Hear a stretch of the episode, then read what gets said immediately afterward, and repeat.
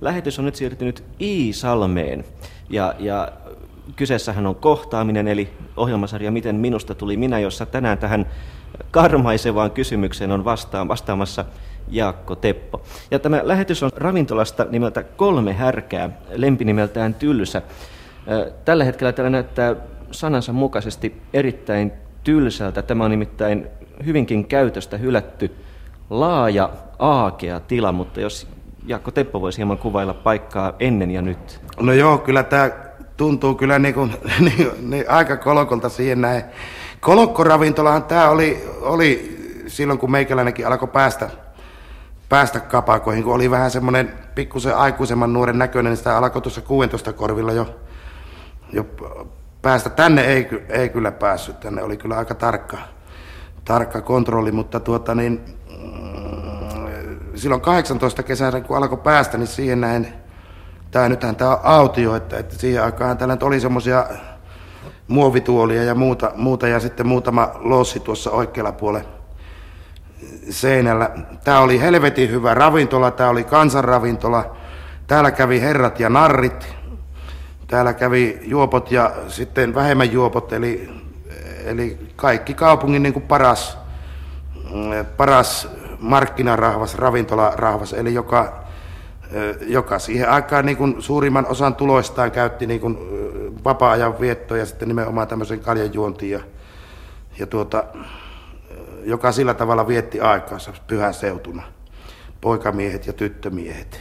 Täällä aina tavattiin pyhäaamuna, kun vähän aina päässä jyskytti ja vähän oksetti. Täällä aina tapas muitakin, joilla on samanlainen, siihen aikaan sanottiin normaali olo, eli pikkurapulassa.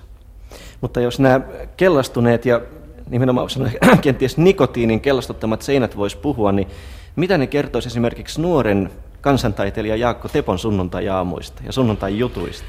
No kyllä, ne varmaan kertoisi tuota, mitä minä, minä just kerroin, että, että kyllähän tänne niin kuin aina tultiin sunnuntai-aamuna ja, ja nimenomaan useimmiten oli sitten vähän semmoinen, semmoinen huono olo.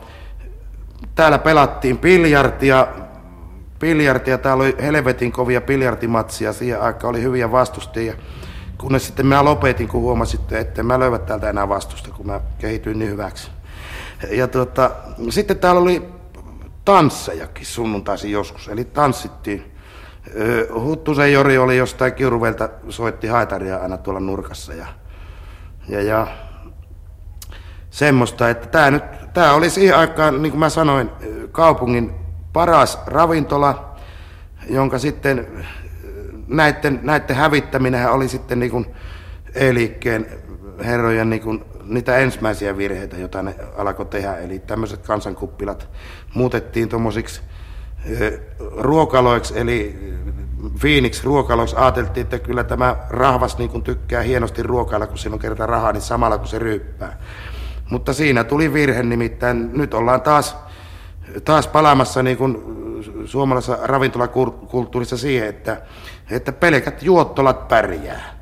Että ei se markkinarahvas tarvii mitään ruokaa, koska ei se raskin ruokaa ravintolassa ostaa. Se, se ostaa sitä ohramehua ja semmoista, josta sille tulee niin kuin sitten normaalia parempi olo. Mutta Jakko Teppo, sä et kuitenkaan varmaan syntynyt tässä, no, tässä e, tilassa. No ei, ei, kyllä se oli tuossa viisi kilometriä etelämpänä. Minä olen muuten vielä koti syntyneet. Että. Ja minun nuori veli Matti oli ensimmäinen, joka synnytettiin niin kuin täällä aluesairaalalla sitten, että meistä on kaikki muut lapset vielä syntynyt koti, kotioloissa. Millaiseen perheeseen sä synnyt? No silloin kun minä synnyin, niin oli kolme lasta ja isä oli kirvesmies ja isä oli muuten tässä e-liikkeessä kirvesmiehenä siihen aikaan. Ja tuota, sittenhän meitä myöhemmin on, pulla, pullahti vähän lisää neljä, että meitä on kahdeksan kaikkia elossa. Minun vanhin velipoika on kuollut kaksivuotiaana, jota minä olen nähnyt koskaan. Mauri oli ollut sen nimi. Millaiset sun vanhempien kasvatusperiaatteet oli? No, Mitä elämänneväitä Jaakko Tepolle annettiin? no kyllä mä luulisin, että isä, isä oli kuitenkin semmoinen aika puhelias tyyppi ja sillä tavalla, että se oli niin kuin, isä on syntyisin siirtokarjalaisia ja äitikin on tuolta Karjalasta, että, että vaikka sitä tietysti köyhyyttä ja muuta oli, mutta että kuitenkin ne jakso jakso sitä laumaa tuua mukana.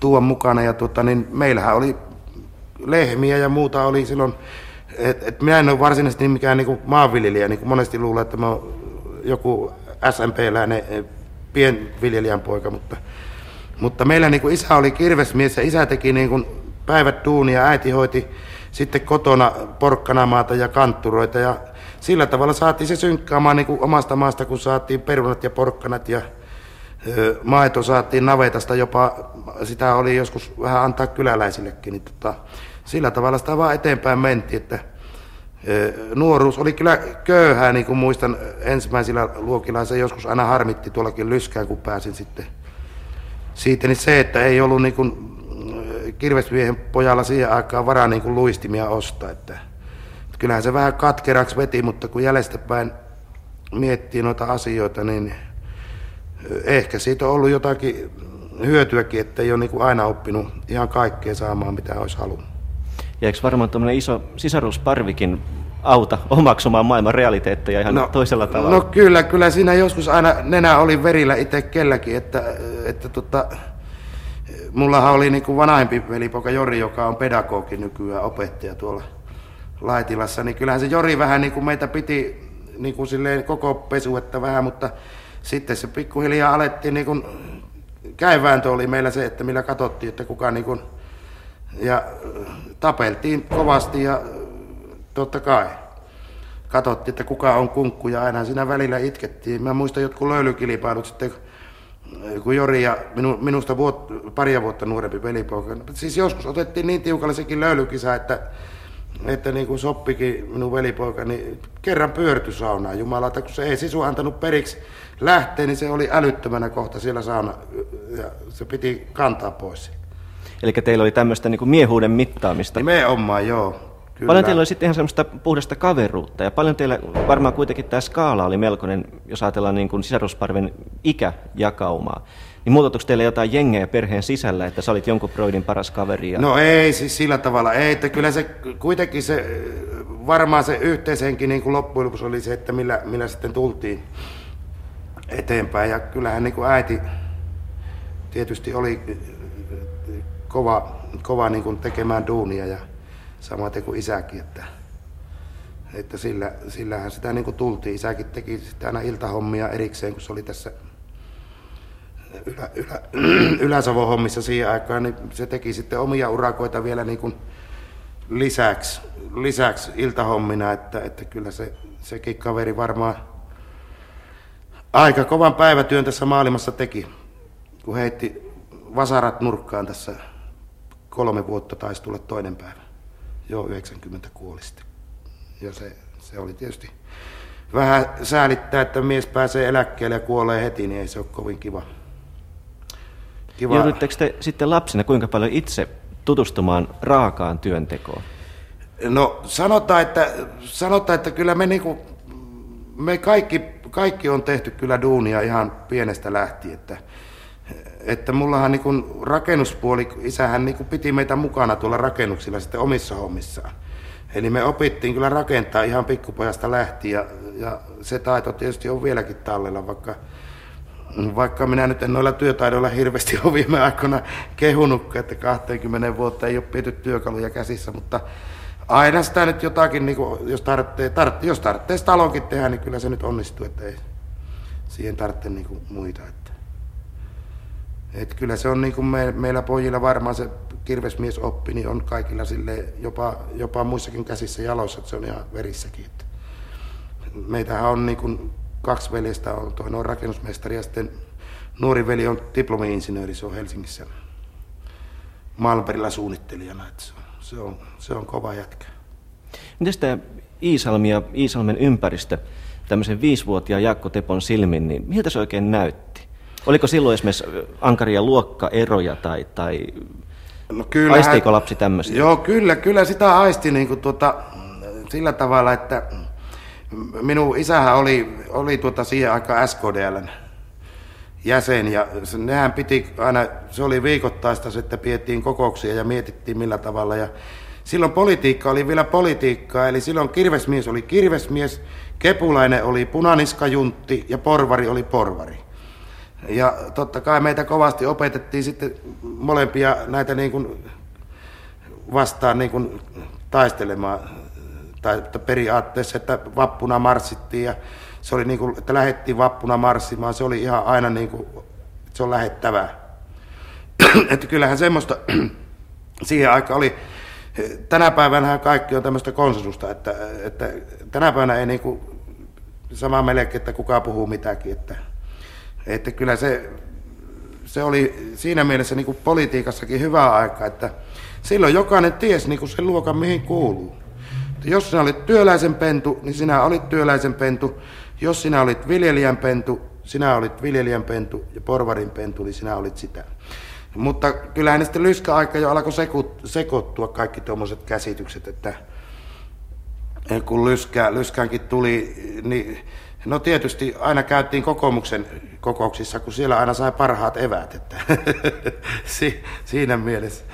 Mutta niin kuin nykyisin mitä meikäläinenkin niin politiikasta on joutunut kokonaan niin olemaan ulkona, että koska kaikilta saatu raha on Suomen tasavallan rahaa ja jos sitä ei niin näissä hommissa ymmärrä, niin, niin silloin, ei, silloin ei tälle alalle kannata lähteä. Että, että tuota, niin kuin pelk, pelkissä vappujuhlissa esiintyminen ei ketään elätä, eikä taas sitten porvarien juhlissa eikä kepulaisten juhlissa. Että on kierrettävä kaikkia ja, ja sitä paitsi tänä päivänä kaikkiin tuntuu sopivan samaa ohjelma. Sekin vielä. tota, ei sua pioneereihin sitten laitettu lapsena?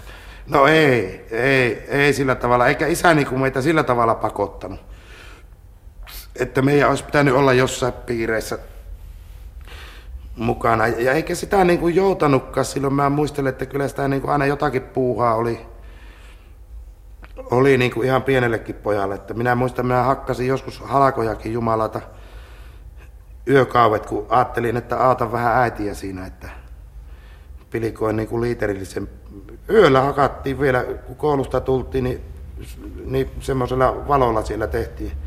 Saattiin puut liiteriin talaviksi ja äitillä oli niin kuin helpompi sitten.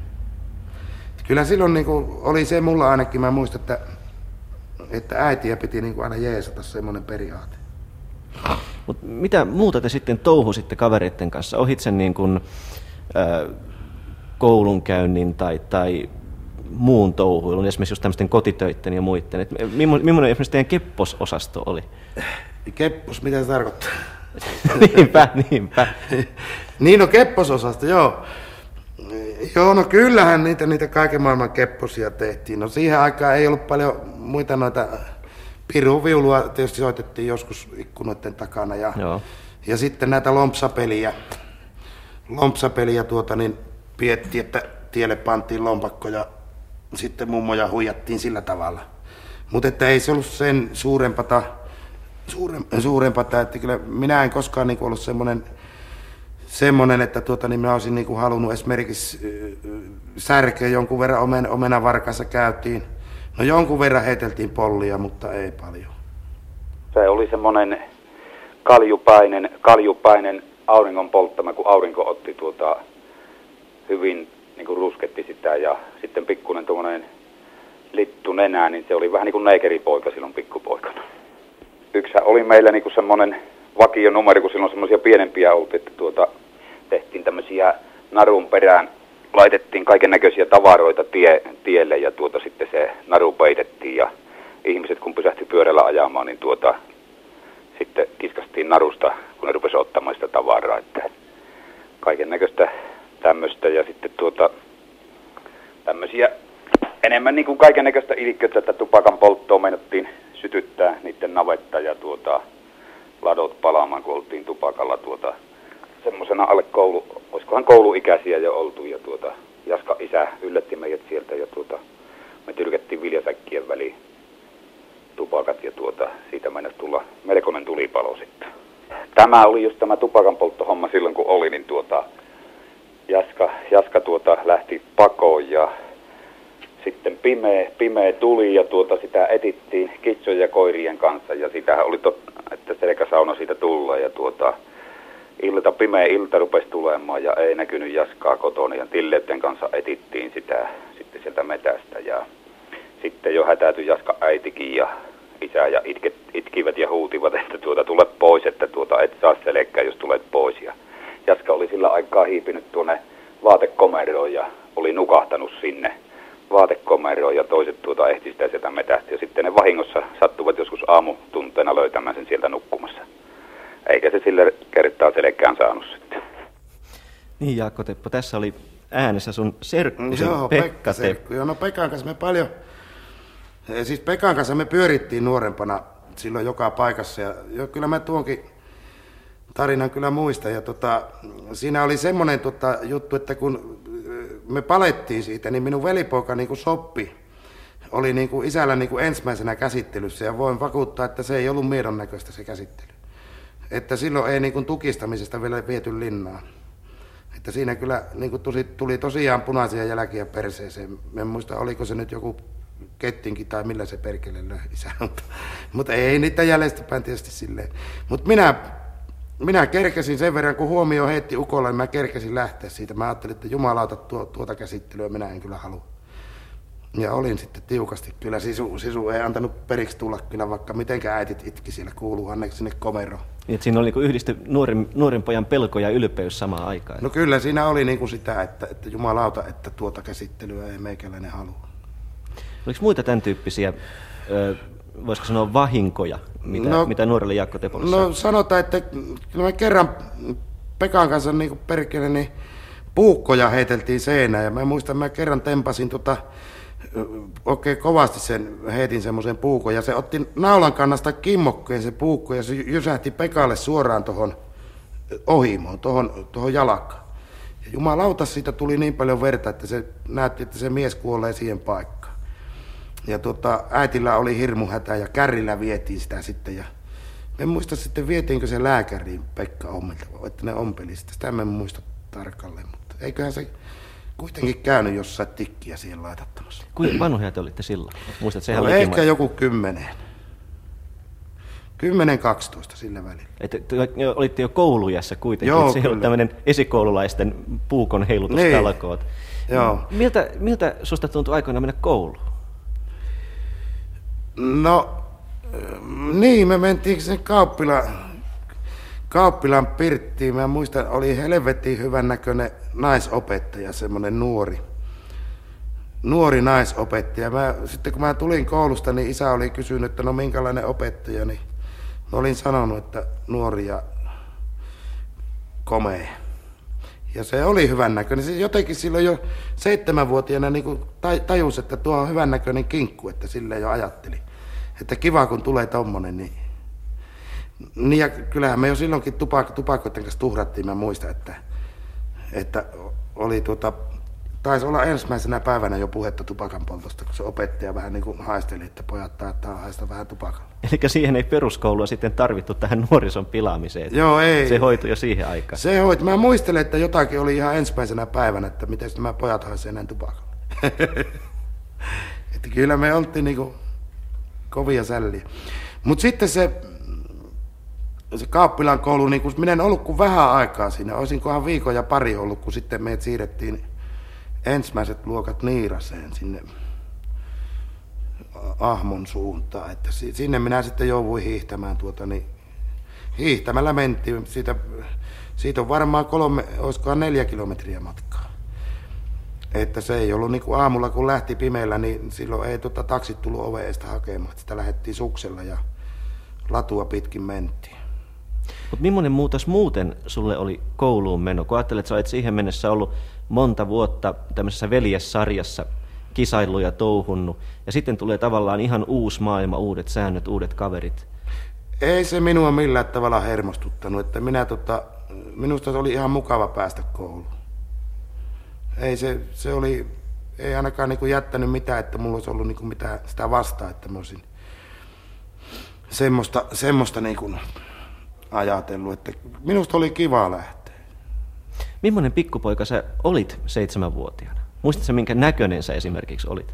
No, minä olin varmaan semmoinen aika semmoinen eh, pultokin näköinen poika, koska ne sanoi minua pultokiksi silloin alkuvuosina koulussa. Tietysti kun tämmöinen kippura nenä on ja Tommonen. Mutta olisiko sillä jotain tekemistä jonkun mahdollisen luonteen ärhäkkyyden kanssa? Tai? Ei, ei, koska me oli kuitenkin aika silleen, semmoinen, me on aina ollut semmoinen kuitenkin semmoinen, että me on niin kuin hirveän innokas ollut mihinkään niin kuin röttelöihin enkä tappeluihin enkä sille, että mä on, minä olen vähän niin kuin yrittänyt päinvastoin aina niitä kiertää, että ei, ei tarvitsisi niin kuin tapella.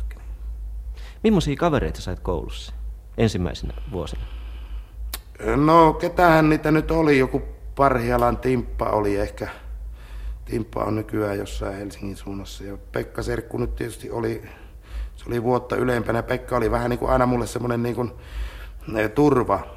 Se oli, se oli niin kuin nopea ja se oli sitten kans kova tappele, että se ei niin kuin antanut niin kuin muiden niin kuin meikäläistä paljon kynsiä vaikka olisi halunneetkin. Että, että se Pekka oli aina, niin kuin, kun se oli niin kuin vuotta isompi, niin se oli siihen aikaan helvetin iso asia. Kun minä olin niin kuin vuotta pienempi. Että silloin vuoden ikäero oli tosi kova, kun oli toisella luokalla ja ensimmäisellä luokalla. Miten sitten tämmöiset, sanotaanko suuren maailman tapahtumat heijastu tämmöisen kansakoululaisen Jakko Tepon elämään? Ajatellaan vaikka joku Sputnik tai... Joo, no kyllä, nämä... kyllä ne niin kuin huomioitiin. Samaten Samaten joku Kennedyn murha, murhat, nämä tämmöiset, mitähän niitä nyt muita olisi sitten ollut siihen aikaan, tuommoisia suurempia juttuja, niin se oli niinku jotenkin niinku se oli niinku koko maailma, mä muistan, että koko maailman niinku murhe. Ja se niinku sitten radiosta kuunneltiin ja katsottiin TV-stäkin jo sitten 60-luvulla, niin tota, se aina niinku säpsäytti, että mitähän nyt tulee tapahtumaan. Aina oli niinku vähän huolissa, että, että räjähtääkö joku Sekkoslovakia juttu kuin Neuvostoliitto. Silloinkin, silloinkinhan oli kaikki pimeänä nämä Suomen radiot ja mun asemat ja kaikki. Että, että se niinku, tuli semmoinen niinku kammottava semmoinen olo, että mitähän nyt tapahtuu, kun Neuvostoliitto menee tsekkeihin ja samaten Kennedy ammutti, mitä nyt, nyt Yhdysvalloissa tapahtuu. Että sillä tavalla niitä niinku ajattelee, että nyt tapahtuu jotain pahaa. Mistä te nappasitte tietoa silloin maailman tapahtumista? No kyllä, radiota kuunneltiin ja tuota, kyllähän sitä TV-täkin jo 60-luvulla. Minä muistelen, Ryhäisessä oli Peltosalamella ensimmäinen televisio ja, ja meitä oli kyllä aika isolla ja nappuloita aina siellä kuuntelemassa. Niitä oli aina parhaimmillaan varmaan 230. Että siellä kyllä niin kuin, se oli ensimmäinen TV Peltosalamella siinä meidän naapurissa. Vieläkö muistat sen tunteen, kun ensimmäistä kertaa katsoit TV-lähetystä? No kyllä, kyllä, se oli jotakin piirrettyjä. Piirrettyjä, kun eka kerran katsottiin. Ja Sepe, Ryhäs Sepe, joka nykyään on täällä vissiin komissaarina, onko se Lapin lailla poliisimiehiä. Sepe oli myös hyviä kavereita siihen aikaan. Ryhäsen Jukka ja noita, mitä tuossa nyt on, niitä nuoruuden kavereita, että paljon pyörittiin porukassa. Joo, piirrettyjä me katsottiin silloin ihan niin kuin ekana. Ja ne, ne tuntui nastoilta sille, että ne on, ne on tosi stylia juttuja. Ja aina asiaohjelmat sitten harmitti, kun niitä aina tuli väliin sitten. Mutta harrastit sä mitään lukemista tai... tai Oikeastaan mä oon siinä mielessä ihmeellinen kaveri, että mä harrastin neulomista. Ja, ja tota, minä, minä neuloin niin kuin illat ja minä neuloin sukkia ja hans, hanskoja ja tommosia. Ja että se oli mulla niinku semmoinen näp, näppäräämisen, niinku se, että piti, käsillä piti olla jotain tekemistä. Niin puri aina jotakin villapaitoja tai sitten, sitten äiti osti monesti lankojakin ihan oikeita. Että, ja niistä sitten neuloin joululahjoiksi ja muuta sitten sukkia. Mutta ei ikinä tullut muut kundit sulle sanomaan, että tuohan on flikkojen hommaa tuo, mitä sä nyt teet? No ei silloin, ei, ei No oikeastaan kun eihän mä, silloin kun mä neuloin, niin mä olin kotona, eihän sitä muut kundit niin kuin nähnyt eikä tiennyt sitten. Että... Entäs veljekset? No kyllä ne ties, mutta ei ne siihen kiinnittänyt huomiota sitten, että, koska niillehän mä neuloin. Kyllä nekin tykkäs, kun sai uudet sukat aina. Niin se oli kuitenkin niin käytännönläheistä niin, kädentaitoa. Joo, Et, et voi saada, että ehkä nyt nimenomaan sen takia kiusattaisiin, koska tämmöiset asiat on irronnut arjesta. Niin joo, ehkä tänä päivänä ei semmoisia enää niin kuin nykyajan pojilla ole, että mutta no, en tiedä, voi ollakin joilla. Mitä muita harrasteita sulla silloin sitten? Ehdit sä näiden muiden ohella enää no, touhumaan mitään? tupakan poltto oli yksi, sitten tietysti hiihettiin. Mehän hiihettiin helvetin kovasti silloin, niin kuin Soppihan oli kova hiihtää, minusta niin kuin pari vuotta nuorempi. Ja, ja tietysti siinä oli vähän niin kuin keskinäistäkin kamppailua. Sitten mä muistan Lyskään tuli Kuutsa Immo opettajaksi. Ja Immo oli niinku, vaikka se oli niinku sillä tavalla jyrkkä kaveri, että se piipun poltostakin vahtas monta kuukautta ja sillä tavalla, ja väitti aina, että on poltettu, ja poltettiinkin. Voidaan Immolle näin jäljestä päin sanoa, että poltettiinkin kovasti. Ja tuota, Mutta Immo oli hyvä jätkä sille, että se niin kun, sillä oli niin semmoinen joku, niin kuin se asetti meille, että hiihtäkää pojat ja reenatkaa. Ja, ja tota, niin, sitten niin viiennellä luokalla voitettiin sitten jo Lyseon mestaruus, jota ei kukaan siihen mennessä ollut niin kuin viienneltä keskikoulun puolelta voitettu. Siis Lyseon mestaruutta. Siis innostutteko te kundit siitä, että tämä Immo oli sen verran innostava opettaja? Niin, no se oli sillä tavalla, ei se ollut innostava, enemmän se oli semmoinen, että aina vähän niin kuin vitutti suorasta. Mutta, mutta kuitenkin sillä oli Immolla se, että se, niin kuin se opetti, kun se opetti sen tekniikan meille. Niin se opetti ja se näytti, että miten se, miten se tapahtuu se homma ja miten, miten täytyy hiihtää, että menee niin kuin eteenpäin. Ja meillä oli viidennellä luokalla jo niin kova porukka, että me hakattiin kaikki kahdeksannet luokat, mitä siihen aikaan oli. Ne, ne jäi kuin seisomaan. Mitä se tupakan poltto teille oli? no se... monta kertaa nostanut se jo esiin, että te niinku plaada sitten joka puolella no, ilmeisesti. Se, se rupesi sitten tietysti vaikuttamaan, kun alettiin tulla sinne ylemmille luokille. Se ei sitten se henki enää kulkenut niin. Mutta mä ajattelin sitä, että minkä takia, minkä takia kymmenvuotiaiden pitää kulkea Boston poskessa koko ajan? Olitte tavallaan miestä enemmän sen öö, myötä vai? Joo, se oli sitä. Joo, kato, oli, meillä oli yksi serkkupoika tuolta Järvenpäästä, Tepon Reku nimeltä, joka aina kesällä kävi täällä. Ja Reku, Reku vähän meille aina opetti sitä. Ja sitten minäkin jo sorruin siihen, että varastelin isältä armiroja. Ja sitten naapuriukolta aina varastettiin. Joo. Aina sanottiin, että mikä hän tuolla tiellä menee. Ja niin kun käänti päänsä, niin me aina napattiin tupakat aina askista. Ja joskus sitten Ryhäsen Villeltäkin vietiin Sepe kanssa armiroja, että sitä polteltiin sitten. No ehkä me oltiin kuitenkin semmoinen kymmenen paremmalla puolella. Että sitä siihen aikaan. Yle puheessa. Radiomafia. Kohtaaminen. Tulin tähän kouluun ensimmäiseen työpaikkaani syksyllä 1964 ja Jaakko Teppa aloitti koulunkäyntissä myös silloin. Ja ensimmäisen lukuvuoden opetin hänelle ruotsia ja sen jälkeen sitten seuraavat kolme vuotta kun tässä talossa olin pitkään Saksaa. Satakunnasta tänne tulleena tämä oli vähän erilainen maailma. Meni monta kertaa, luulisin, että Jaakko Teppo tässä oli myös syyllisenä yö miettiessä, mitä olisi pitänyt sanoa sanavalmille pempuloille. Ja sitten vasta seuraavana päivänä saattoi tulla semmoinen vastaus mieleen. Jotain tällaista niiltä ensimmäisiltä vuosilta on jäänyt mieleen, että sanavalmishan hän oli. Sellaisen nyt muistan, kun hän todella löi minut ällikällä toisella luokalla, kun aloitettiin tämä Saksan opiskelu ihan alkupuolella sitä opiskelua oli sellainen kappale kuin Hensen Klein, pikku Hannu, joka lähti maailmaan keppi olalla ja hattu päässä. Ja koska itse en erikoisemmin osaa piirtää, panin Jaakko Tepon piirtämään taululle tämän pikku Hannun, koska hän oli myös erinomainen piirtäjä. Ja hän teki todella hyvän kuvan maailmalle lähtiästä ja sitten tämän kuvan avulla siinä opeteltiin saksan kielen värit.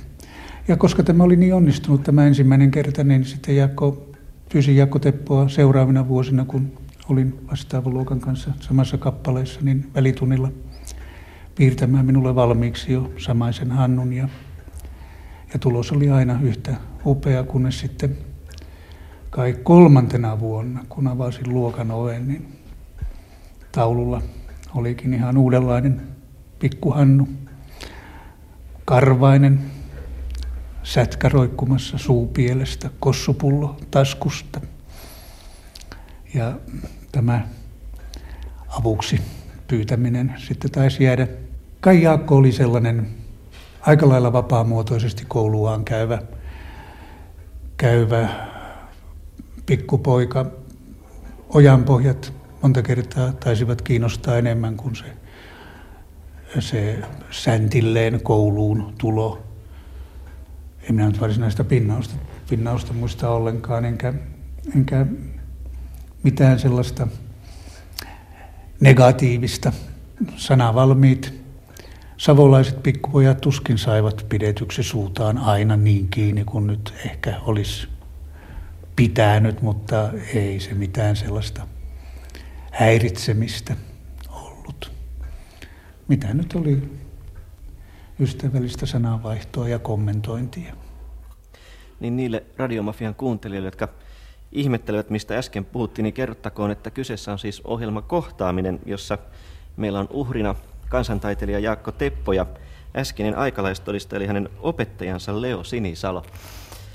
Muistatko sä nämä Saksan opinnot kuvallisin pyrkimyksin? No kyllä mä muistan ja Leksa, Leksa erikoisesti jäi mulle mieleen, mieleen siinä mielessä, että vaikka Leksa oli säntillinen opettaja, että se niin sai sen kurin kuitenkin piettyä, että se oli hirveän mukaan, mutta silti se oli niin semmoinen kiva ja semmoinen tyyppi, joka osasi helvetin hyvin opettaa. Siis se, se niin jäi Leksasta mieleen, että se oli niin oikeastaan siihen aikaan niistä opettajista kuitenkin ylivoimainen opettaja, jolta oppi väkisellä, vaikka jos halunnutkaan oppia. Ja, ja sitten se antoi kuitenkin semmoista niin kuin vapautta, että verbaliikkaa sai niin kuin siihen aikaan käyttää Leksa, Leksan tunneilla. Ja mä luulen, että me Leksan kanssa oltiin hyviä kavereita. Vaikka se niin kuin minuakin kohtaa oli se, että sinä teet nuo hommat, ja mulla aina vähän tahto luistaa se niin kuin siihen aikaan, jos se kouluhomma. Että, mutta mulla kuitenkin oli halu niin kuin saksan kieltä oppia nimenomaan sen takia, että mä tykkäsin Leksasta. Se, semmoinen kuva mulle on niistä, niistä ajoista jäänyt. Että, että, ja tietysti mä tykkäsin Leksan muijastakin, joka opetti siihen aikaan Suomeen meille. Et sekin oli sille hyvä, hyvä, vaativa opettaja, mutta hyvä ja se kiva pariskunta oli oli siinä. Sitä siihen aikaan ajattelin, että nuo ihan mukavia ihmisiä, niin kuin niillä aivoilla, mitkä siihen aikaan oli. Mutta kävit Meidän... kuitenkin sutasemassa kolmantena vuonna Hannulle kossopulla ja röökiä. No ehkä siinä tuli sitten jo semmoista niin kuin vähän, vähän niin kuin sen ajan niin kuin kuperkeikkajään myötä semmoista niin kuin miehisyyttä mukaan, että sitä silloin jo, silloin jo tota, eihän silloin kossuista tiennyt mitään, mitään mutta tota, ties kuitenkin, kun oli niissä porukossa jo pyörinyt, koska minä silloin aina kuuntelin, pyörin jo tuolla niin ukkojen seassa aina ja kuuntelin. Ja kun ne pela, pelas korttia, niin mä olin siellä, mä palavoin vaikka koko yön, kun ne pelas meilläkin Peltosalamella korttia. Kuun, kuuntelin niitä juttuja ja,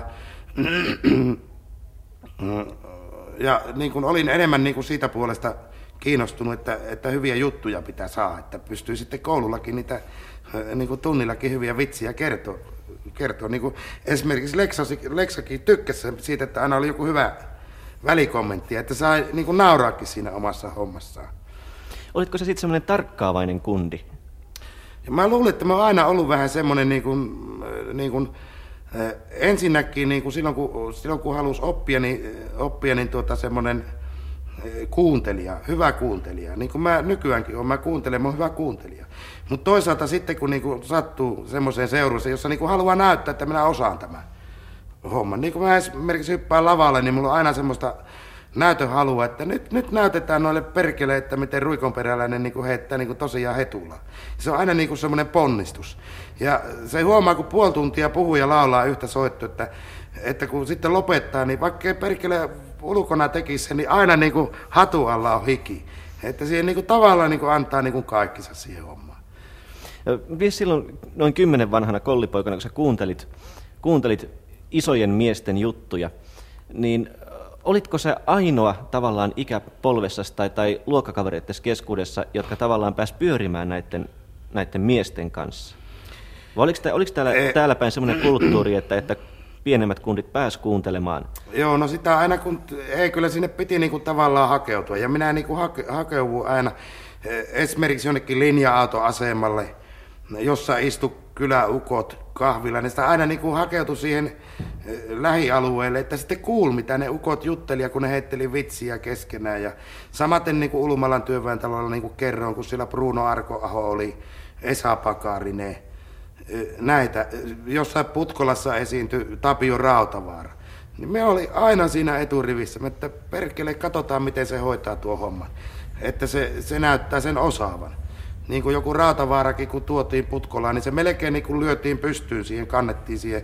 Se oli jo niin kännissä muutaman kerran, ja, ja, mutta kuitenkin se hoiti se hommansa ja se veti. Ja ihmiset oli aivan niin kuin ällikällä lyöty, että miten tuo mies on noin karismaattinen ja hyvä esiintyjä. Ja aivan täynnä oli putkola. Mä muistan silloin, kun sitä avattiin, niin jumalauta sinne ei enempää niin kuin se, sekaan sopinut ihmisiä. Minusta ne oli, siihen, ne oli suuria tyyppiä. Mutta oliko sulla muita tärkeitä aikuisia esimerkiksi sitten lähisukulaisissa, tämmöisiä niin kuin jätkiä, joita sä kuulit juttuja? No Setää ei, tai sitten, eno tai... Sitten myöhemmin, myöhemmin sanotaan, sitten kun alkoi tulla tuohon keskikaljaikään ja muuta, niin sitten mulla oli tiettyjä, tiettyjä semmoisia tyyppiä, jotka oli, oli tosiaan semmoisia, joilla niinku huuli lenti. Niitä oli joku OTK, kun mä olin kesät töissä, joku Rönköjaska, joka nykyään on vanginvartijana. Öö, sitten, no tietysti Rönköjaskankin varmaan, koska Rönköjaska oli taas sitten Laukkasen Ebron hyvä kaveri ja niillä oli niin kuin paljon samoja, siis tosi loistavia juttuja, joita niin kuin tänä päivänä Tänä päivänä ei, no Eprolta kyllä vielä kuulee, kun se, okay, jos, mutta en ole sitäkään nyt nähnyt täällä, kun mä oon ollut Iisalamessa kuin yhden kerran. Olen kyllä yritellyt houkutella sitä näihin, että tullut, joskus piettäisi semmoinen verpaliikka-ilta, mutta Eprokin on varmasti sille rauhoittunut paljon niistä ajoista, että se, sille, siihen aikaan ryyppäiltiin. Ryyppäiltiin ja sitten pikkuhumalassa aina se, tietysti se huuleheittotaso aina nousi, että sitten niin kuin, mutta Eprolta niin kuin mä oon oppinut helvetin paljon hyviä juttuja. Mutta entäs ihan kymmenvuotiaana Jaakko Teppura, niin eikö sulla korvat ikinä punottanut kuunnella ö, Iloliemen voimalla kerrottuja juttuja, jotka varmaan valui aika usein tuonne navan alapuolelle? No, tai ymmärsit sä, mistä on kysymys? Kyllä, joo, kyllä. Sitä kato silloin jo ymmärrettiin. Ei se, se tuota, ollut niinku yhtään vierasta. Muistatko sä semmoisia konkreettisia juttuja, mitä no, Patu tois heitellyt toisille? No eihän niitä nyt sillä tavalla.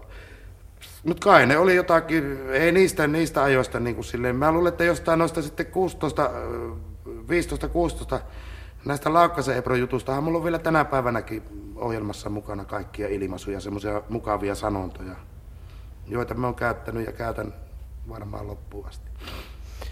Jos ajatellaan sitten tämmöistä 11-12-vuotiaasta Jaakko Teppoa, niin, niin millainen kunti se sun mielestä oli? Mistä se haaveili ja mitä se halusi? Minä halusin varmaan tulla niin kuin tähän hommaan, mitä mä nykyään... Mulla oli niin kuin semmoinen, ehkä se oli tuolla jossain pienissä aivoissa, mutta tuota, kyllä mulla oli niin kuin semmoinen halu, että jumalauta, että mä kuin joskus mä vielä niin kuin näytän noille, miten, niin kuin, miten niin kuin heränneet veisaa tosiaan. Että, että mulla semmoista halua oli, joka sitten heti kun menin lyskään, niin tuli, tuli niin kuin sillä tavalla ilmi, että kun siellä oli semmoinen viaskoteatteri, niin silleen minä kuitenkin vain vihkaan, niin kuin olin sinne työn, työntymässä ja, ja tuota, niistä ajoista sitten, no joku Hyvärisen Pete, joku uutispäällikkö on niitä sen ajan iisalamelaisia ja Pete niin kuin teki käsikirjoituksia sitten ja Kortelaisen Severi oli, joka nykyään Kuopiossa, putkipuolen inssi, Kuikkaniemen Hessu, joka on opettajana. Sitten näitä oli muitakin, tämä Kuikkaniemen Hessu taitaa olla tuo Immon sukulais.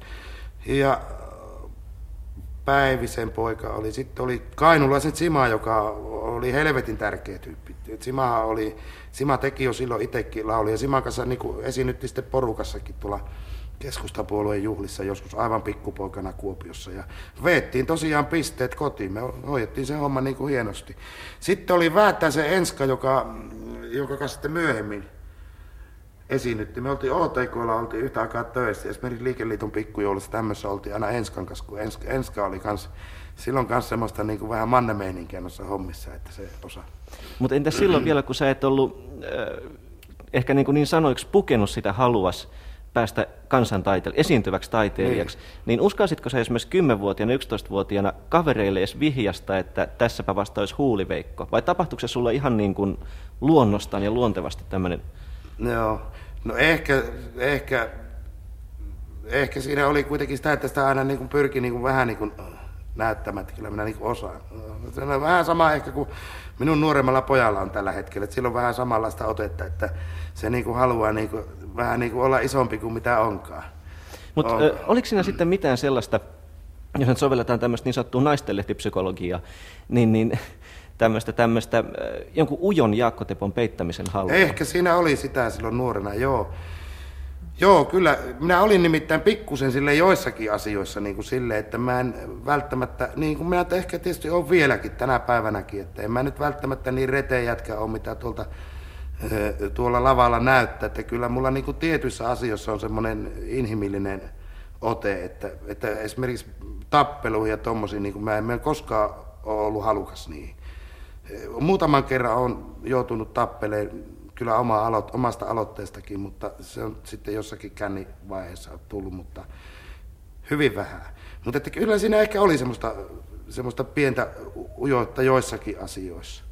Ehkä, minä en tiedä, ehkä minun kippura nokka oli jossain vaiheessa semmoinen, joka alkoi ärsyttää, kun kaikki siihen kiinnitti huomiota.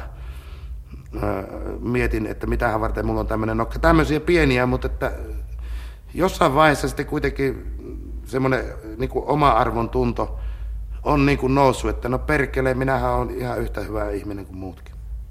No entäs murrosikään lähestyessä, niin, niin äh, minkälaisia asioita tekivät tässä Iisalmen talouspiirissä elävät nuoret? No kyllä se meikäläisellä enemmän oli sitä, että kun alkoi niin kuin nainenkin kiinnostaa, niin kyllähän se niin kuin oli sitä maitolava hommaa sitten Peltosalamillakin vielä siihen aikaan. Että kyllähän ne ensimmäiset koitot tapahtui siellä jossain maito, maitolavalla seurantalon verhon takana.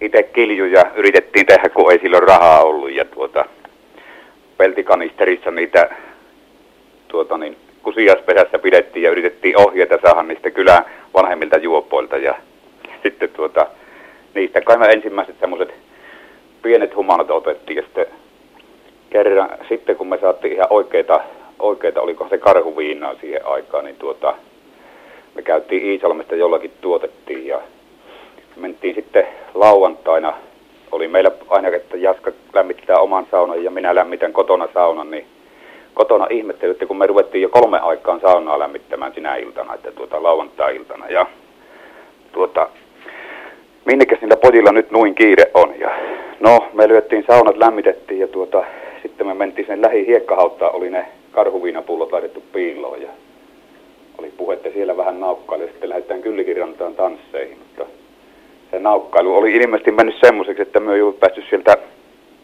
hiekkahauasta minnekään. Näkyy aamulla vaan herättiin sitten vierekkäin sieltä hiekkahauasta ja tuota, siinä rinteessä näkyy semmoisia jälkiä, että me oli yritetty siinä rinnettä nousta ylös, mutta oli aina tultu alas ja sitten tuota, aamulla kun herättiin siitä, niin vielä oli yli puoli pulloa kummallakin sitä karhuviinaa jäljellä ja me kaadettiin kaikki sinne maahan sitruunan sodapullot perästä ja tuota, siinä oli niin kuin se ensimmäinen tähän alkoholiin tutustuminen niin kuin ihan kunnolla.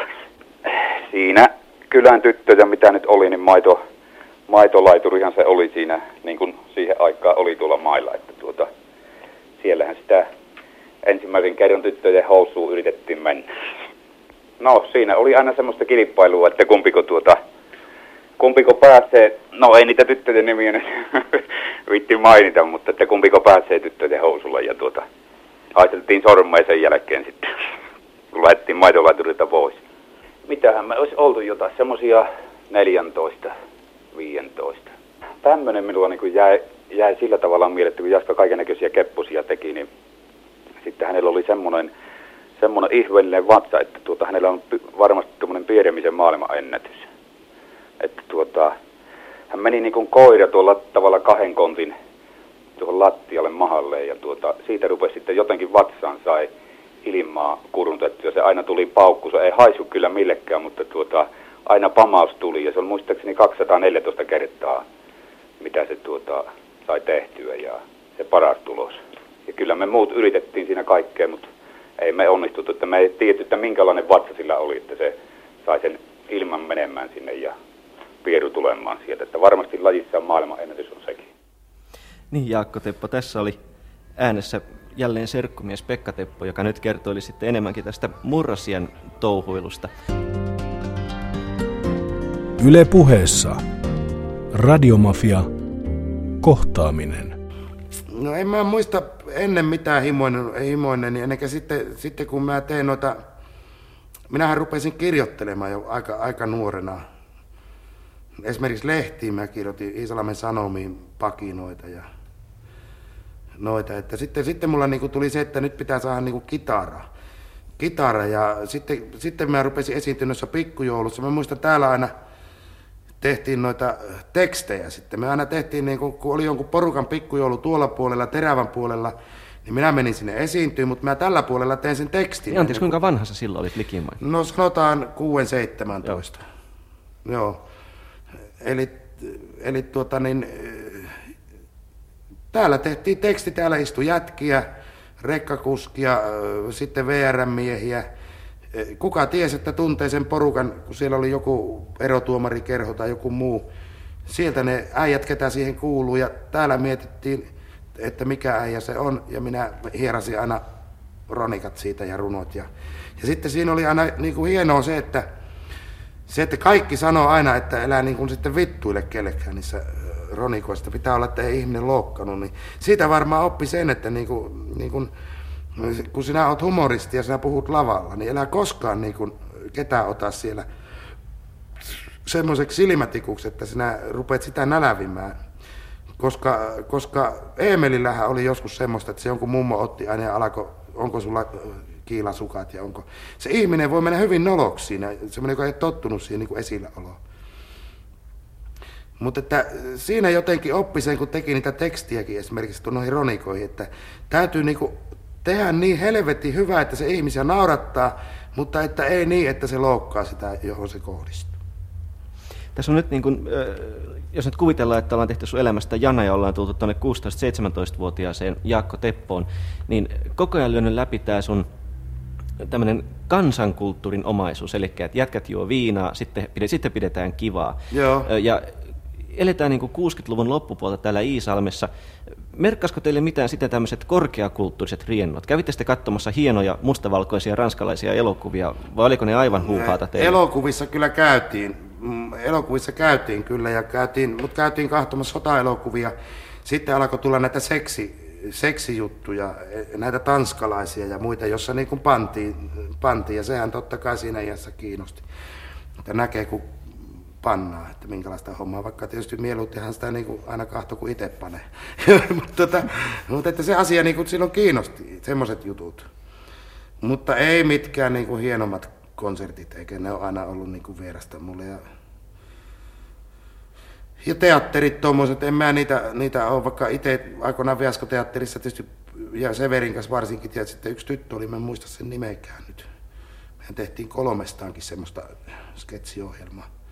Severi varmaan muistas. Jaska oli silloin jotain 14-15 ikäinen ja, ja meillä oli silloin Iisalmen Lyseossa niin semmoinen kuin fiaskoteatteri. Meitä oli, oli siellä muutamia kavereita, kavereita, jotka oli perustettu jo tämä fiaskoteatteri. Sen tarkoitus oli, oli niin pitää tuommoisia ohjelmailtamia ja, ja ohjelmat täytyy olla siihen aikaan siinä, jotta saatiin verovapaasti, huviverosta vapaasti tehdä sitä. Ja siellä oli Hyvärisen Pete, tietysti Kuikkelimi Hessu, Kärkkäisen Luru, sitten Ryhäisen Erno. Sitten me välitunnilla niin ihmeteltiin, että minkä vuoksi ne aina niin on kokoontunut porukkaan niin, ja siellä yhteen kanssa ja siellä kävi kovaa naururemakka ja Mä ajateltiin, että se on, täällähän on kilpailevaa toimintaa. Että meidänhän se piti pitää hauskaa, eikä eikä jonkun muu. Ja sitten me mentiin katsoa, että kuka siellä on. Ja siellä oli sitten Jaakko Tepon näköinen kaveri, 14 ikäinen suunnilleen sitä luokkaa. Ja sitten me ruvettiin tietysti kiinnostua siitä. Kaverilla oli erittäin hyvät jutut ja, ja, ja osas esiintyä, pitää hauskaa, naurattaa, mikä oli meidänkin tarkoitus. tarkoitus. Ja niin me sitten Jaskalle sanottiin kerran, että olisit se kiinnostunut tulemaan tähän fiaskoteatteriin. Jaskahan innostui kovasti siitä, sanoi, että ei muuta kuin mukaan. Ja, ja, ja mä muistan, että siitä se niin alkoi. Alko, ja ensimmäinen keikka, se oli sitten taas tämmöiset bileet niin siellä Iisamän Lyseolla. Ja, ja, ja kuinka ollakaan siinä Jaskalle tuli ramppi kuumi sitten heti, heti alkuun. Se oli todella vaikea, niin saada, saada vaikka sillä oli jo niin kuin jutut annettu suunnilleen, että mitä ne tuli kerrottua, niin oli todella vaikea saada sinne, sinne ensimmäistä kertaa esiintymislavalle. Mutta sitten kun se saatiin sinne, niin tuota, sitten meillä olikin vaikeaa saada se pois. Että se rupesi nauttia, se tykkäsi siitä. Fiaskoteatterin toimintakin, niin se laajeni siitä, siitä Lyseon pileistä, että sitten kun se maine levisi jonkin verran, että me osataan pitää hauskaa ja, ja, ja ihmiset saadaan nauramaan, niin sitten siinä yhteydessä niin myös nämä pikkujoulujärjestäjät ja vastaavan tyyppiset harjannostajastilaisuudet ja tuommoiset, niin alkoi tulla, tulla. Ja niin sitten joskus marraskuun alkupuolella, kun alkoi pikkujoulut, niin yleensä viikonloppuisin, niin perjantai, lauantai ja jopa sunnuntai-iltanakin, niin on kolme neljä keikkaa aina illassaan käytiin ravintolassa esiintymässä. Ja, ja se on tuommoinen viiden, kuuden hengen ryhmällä vedettiin. Ja, ja Jaska oli siellä mukana. Ja voi sanoa että näin, että, että, että äh, nämä laulut, mitä, mistä Jaska nyt on tullut, tullut niin voimakkaasti esille, esille niin äh, ne alkoi, meillä oli, oli totta kai kun ohjelmia tehtiin, niin täytyy olla semmoisia nasevia, lyhyitä pätkiä, joihin yleisö pystyy heti reagoimaan, ja niissä täytyy olla vitsiä. Ja siihen aikaan sitten radiossa oli semmoinen kuin listaohjelma, missä, missä niin aina käytiin läpi näitä niin Suomen kuin myös Euroopan ja taisi olla koko maailman nämä huippuhitit. Ja, ja, ja me ajateltiin sitten, että totta kai meillä täytyy olla omassa ohjelmassa tämmöinen vastaava. Ja me laitettiin sitten tämmöinen kuin Pörsänmäen Top Ten. Eli toivottomien toivoton toivekonsertti yleisön pyynnöstä huolimatta. Ja minä tein siihen aluksi niin sanotuksia, joita, ja se oli tosiaan, lähti siitä, että meillä oli tuttu sävelmä takana, takana ja itse säästettiin kitaralla. Tosi sitten perustettiin jopa yhtye, Honklin Höniös, niin, joka, joka säästi sitten näitä myöhemmin. Mutta tuttu sävelmä ja siihen tehtiin uudet hauskat sanat, ainakin pyrittiin tekemään ja, ja ne sitten esitit, esitettiin. Ja Jaska innostui siitä kovasti. Hän, hän niin tuota, tulikin, kun se tajusi sen systeemi, että millä tavalla me tehdään, niin hän tulikin jo sitten valmiitten sanoja ja, ja, ja nuottien kerran ja sanoi, että hän haluaa tämä esittää seuraavan kerran keikalle. Ja, ja voi sanoa, että ne oli huippusanotuksia, että siinä vaiheessa niin mä vetäydyin kyllä ta- taka-alalle ja annoin Jaskan tehdä, tehdä niin, niin hommia. Ja mä muistan sitten, kun oltiin siinä 18 ikäisiä ja 19 ikäisiä, eli me päästiin jo sitten ravintolaan ja, ja kyllä sillä oli semmoisia tilanteita sitten eräänäkin kesäiltana, niin, tai se oli jo niin alkusyksyä, mutta kuitenkin niin, että se oli lämmin yö. Ja, ja, ja kuinka ollakaan meille kävi niin, niin Jaskalle kuin mullekin sitten niin, että me ei päästy saatille. Eli me sitten siellä kirkkopuiston penkillä niin istuttiin vierekkäin ja me katsottiin, laulettiin yhdessä, että mukaansa eivät he ottaneet. Ja, ja, ja tietysti pikkasen siinä oli oli niin huurteistakin pohjalla, mutta siinä oikeastaan niin opin tuntemaan sen Jaska herkkyyden. Kun me kumpikaan ei Jaska eikä minä niin niitä maailman komempia miehiä oltu, oltu niin tuota, siinä Jaskakin sitä mietti, että minkä takia täytyy, täytyy tämä näkö olla tämmöinen, että ei, ei kelvata noihin.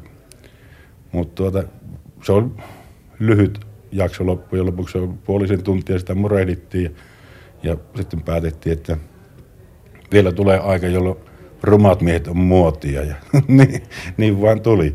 Ja kun niitä ö, tyttöjä ruvettiin katteleen, niin se, että Jaska jopa sanoo muutaman kerran, että kukaan ei ota häntä vakavasti. Että kun hän menee, menee ja kysyy, kysyy että tota, esimerkiksi seurustelusuhteen, suhteen, niin ne lyö leikiksi, että Jaska heittää taas kunnon juttua sinne. Ja tosin kyllähän niin kuin Jaskalla oli omaperäisiä esi- esitystapoja, tapoja, että jos se tanssipaikalla niin meni hakemaan jotain tyttöä, niin ja halusi ruveta seurustelemaan sekä se, sa- saattoi kysyä, että miten olisi neiti, haluatteko joskus nukkua meidän sukuhaudassa. Siinä oli se määrätty vaihe, että kaikki mitä Jaska sanoi, sano, niin se lyötiin leikiksi. Kuuntelijoille, jotka hämmästelevät, että kuka lyö leikiksi ja mitä, niin kerrottakoon, että kohtaaminen ohjelmassa on vieraana kansantaiteilija Jaakko Teppo ja äskeinen äänessä oli, oli oli hänen fiaskoteatteriaikainen ystävänsä Severi Kortelainen. Se oli pitkä ja ansiokas esitys, jossa tuli monta, monta teemaa, mutta lähdetään liikkeelle tästä tuota ensiesiintymisestä, eli ramppikuumeesta, joka sulla ilmeni. Muistatko Joo, tämän tilanteen? Kyllä mä muistan sitä. Sitä oli, sitä oli aina uusissa tilanteissa sille, että silloinkin kun niin kun joutui sitten kuitenkin niin outoon paikkaan, kun joutui niin kun tavallaan ensimmäisen kerran suuremman niin porukan eteen. Ja sitten siinä oli vielä se, että kun ne oli sitten katot tuttuja ja tuolla tavalla koulussa niin kuin, ja, ja tota, sitä oli niin kuin semmoista jännitystä, että, että perkele, että pystynköhän mä nyt tähän sittenkään, vaikka mä varmasti tiesin, että kyllähän nyt osaa, mutta, mutta sitten kun sinne lavalle meni, niin sitten se niin kuin, jollain tavalla niin kuin laukesi se jännitys ja sitten niin kuin yritti tehdä niin kuin parhaansa ja varmasti onnistukin sitten sillä tavalla. Sitä oli sitä semmoista, aina kun joutui niin kuin outoon tilanteeseen. Mä muistan eka kerran, kun esimerkiksi Kake ja Kalsu, kun lähdettiin tuonne TV-kykykisoihin joskus 70, mitähän se oli 78. Sitten oli vielä silloinkin Jumala, että vaikka se oli iso kolli, niin tota, niin jotenkin tuntui, että no on tämä nyt perkele, että, että miljoonat ihmiset kahtoo sieltä. Ja, ja, ja suoraan sanottuna Lappeenrannassakin, kun sitten menin sinne, sinne niin kuin siihen varsinaiseen esitykseen, niin kävin muistaakseni kolme isoa tuoppia ottamassa kaljaa, että se niin kuin, että niin kuin se oli niin kuin se pohja niin kuin siinä, että oli niin kuin kuitenkin semmoinen hälläväliä olo, että, että no vittu, minähän veän tuon. Mutta minä muistan, että olisi halunnut lähteä ollenkaan sinne Lappeenrantakaan, mutta jätkät pakotti perkele sitten kalsuja, äh, Konosen kalsuja tuo kokkoskakeen, niin ne perkele, ne sanoi, että nyt kyytiin ja ne painoi sinne autoja, ei muuta kuin pakko oli lähteessä. Ja ne oli sen verran isompia ukkoja jätkiä. Ja, tota, ja ne niinku pakotti, että no vittu, joskushan se on niinku lähettävä tuon. Mutta mistä, minä... mutta mistä 14-15-vuotias Jaakko Teppo nappasi sen rohkeuden tarjota itseään ja tekemisiään fiaskoteatterille? No kai se oli niin kuin Severi tuossa kertoi, että ne niin kuin tuli niin kuin sitten pyytää. Että kuitenkin minä ehkä katoin silloin, että tuo on niin kuin isompien poikien leikki. Mutta kai, kai ne sitten pojatkin jollain tavalla huomasivat, että meikäläinen kuitenkin jotain siinä osaa. Että. Ja tosiaan noista tekstistä, niin Severihan meille teki silloin alkuun niitä tekstiä. Ja Severi nyt oli vähän vaatimaton tuossa itse, mutta että Severihan oli niinku huippuäijä niissä, että, että ehkä Severitäkin jotain niinku oppi siitä. Se oli hyvä esiintymä. Se kitaran kanssa soitti ja sillä oli saatana hyviä. Siis, se, se oli niinku humoristi. Severi oli humoristi ja hy- helvetin hyvää huolta. Mä luulen, että Severi joskus lupaili mulle, sillä on niitä kouluaikaisia tekstejä, niin se tuossa kun nähtiin, nähtiin, niin se lupaili, että hän niin kuin laittaisi mulle niitä, mutta jos Severi kuuntelee tätä lähetystä, niin älä perkele lupaile liikoja. Että mä mielellään niitä tutkisin ja, tutkisin ja sieltä löytyisi varmasti semmoista asiaa, joka tänä päivänäkin olisi ihan kertomisen arvosta tämän päivän ihmisille. Minkä tyyppistä tämä oli tämä Fiasko-teatterin huumori? Millaisia esityksiä teillä oli? No, se oli, no ehkä se oli enemmän sitä jo sitä Pörsämään, Pörsämään tyyliä, että, että, että siinä oli semmoinen maaseutu, tavallaan maaseudulle semmoinen toisaalta niin kuin nauraminen, mutta toisaalta niin kuin sitten kuitenkin semmoinen, jossa ne asiat oli kohdalla. Että, että se huumori oli semmoista. Niin kuin mitä mulla oli sitten ne ensimmäiset laulut, jotkut ilmat ja onnit onnit, että siinä oli semmoista, että se, se vaikka se asia on saatanan vakava ja, ja, ja asiallinen, niin se tehdään semmoinen juttu siitä, että se kuitenkin niin kuin tekee semmoisen hyvän olon ja niin kuin joku Hilma ja Onni esimerkiksi on sanotukselta, niin minusta se on tietysti paras, mitä en koskaan tehnyt ja mä en ollut kovin vanha poika, kun mä teen sen. Mutta oliko Pörsämäki Jakko Tepolle ihan oikea fyysinen paikka vai oliko se mielentila? No kyllä, Pörsämäki oli siinä mielessä fyysinenkin paikka, että siellä oli hyvännäköisiä tyttöjä. Ne oli täällä Lyskässä ja siellä niitä ensimmäisiä, niin kuin sitä kaularakkautta ensimmäisen kerran harrastettiin. Harrastettiin ja ehkä sitten mentiin jossain vaiheessa jo vähän pidemmällekin. Helpottiko saatille pääsyä tämmöinen fiaskoteatterissa toimiminen? Onko sitä näin päin No ei hyötyä ja iloa? sillä tavalla ollut ehkä etua. Ja no ehkä sitten, sitten myöhemmässä vaiheessa oli, tota, äh, oli sanotaan, että, että äh, minä en koskaan ollut mikään naistemies, enkä varmasti, no enkä ehkä olisi halunnutkaan sillä tavalla olla, että, koska niissäkin asioissa mä olin kuitenkin semmoinen, että, että minä jotenkin mä niin naista kohtaan tunsin kunnioitusta jo siihen aikaan, että minä niin kuin hirveästi sitten eh, kehunut esimerkiksi kavereille, jos mä sain joltain esimerkiksi vähän niin kuin, pääs vähän niin kuin körölle, niin tuota, että, että mulla ei ollut semmoinen tyyli, että mä leveilin sille ja että mä enemmän pidin niin kuin omina tietona niin ne asiat. Että se oli mulle kuitenkin silloin jo semmoinen vähän pyhä, pyhä asia, että nainen on kuitenkin niin hieno, hieno sanonko esiin? Ei, älä- älä nainen, nainen on niin hieno siis, että, tota, että sitä ei saa loukata, eikä sitä saa, niin kuin, joku semmoinen ajatus oli. Oli, että niistä ei kehuttu, niin kuin minä en kehunut koskaan, jos mä jonkun kanssa pääsin sitten, niin kuin vaikka petinkin. Niin Mm. Se oli hyvin niin kuin hiljasta, että Nimittäin tässä just tässä Severi Kortelaisen muistelotuokiossa hän kuvaili sitä, kuinka sulla oli ongelmia siitä, että, että tavallaan kun sä oot niin kuin hauska jätkä, niin. niin, niin siinä vaiheessa kun sä tosissaan lähestyit jotain tyttöä, niin se helposti lyötiin leikiksi. No kyllä, siinä varmaan sitäkin oli. Kunnes sitten joskus keskikouluaikaa esimerkiksi sitten, mitä oli mulla, mulla oli sitten jo tyttöjä, niin kuin, että ne oli tosi kavereitakin sitten.